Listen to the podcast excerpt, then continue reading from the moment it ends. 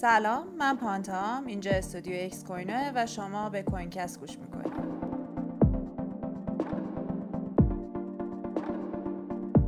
کوینکست امروز رو با ماجراهای آمریکا و CPI شروع می‌کنیم. حالا که ماجرای سقف بدهی آمریکا با امضای لایحه افزایش سقف بدهی توسط بایدن به پایان رسیده تمرکز رفته روی اینکه اقتصاد چقدر می‌تونه انعطاف پذیر باشه و روند کاهش تورم دوباره از سر گرفته شده.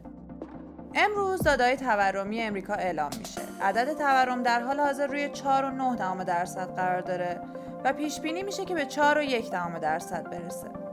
البته باید در نظر داشته باشیم که امروز دادای تورم هسته یا همون کورسی پی آی رو هم در تقویم اقتصادیمون داریم. دادای اقتصادی هفته هم روی بخش خدمات، کسری تجاری و ادعاهای بیکاری متمرکزه. انتظار میره که شاخص خدمات یا ISM بهبود پیدا کنه و دادای تجاری هم باید نشون دهنده این باشن که کسری افزایش پیدا کرده انتظار میره که تعداد مدعیان بیکاری هم توی بعضی از بخشها بیشتر بشه این اتفاق باعث میشه که فشار دستمزدها کاهش پیدا کنه. انتظار کلی اینه که داده های PPI و CPI هر دو روی تصمیم های سیاست گذاری جدید فدرال رزرو تاثیر بذارن و ممکنه با داده های اقتصادی جدید افزایش نرخ بهره هم متوقف بشه. به تازگی هم حدسه زده میشه که بریکس داره برای دلار زدایی جدی تر از قبل اقدام می‌کنه.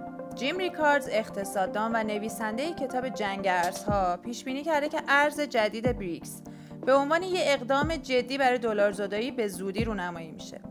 این ارز جدید می‌تونه نقش دلار رو توی پرداختهای جهانی تضعیف کنه. یه ارزی که نه دیجیتاله و نه کاغذ. خبر جالب دیگه هم توی هفته که گذشت اینه که تعداد تراکنش‌های لیر توی بازار کریپتو به طرز قابل توجهی افزایش پیدا کرده.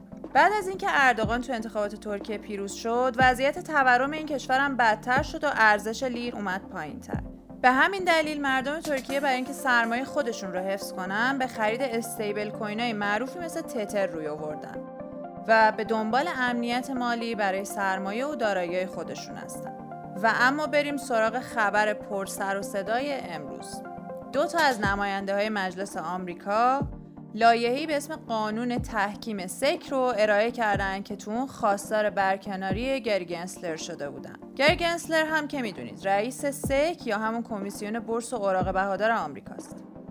این لایحه به یه مجموعه گسترده ای از سوء استفاده گنسلر اشاره کرده که بر اساس ساختار فعلی کمیسیون بورس قانونی تلقی میشن.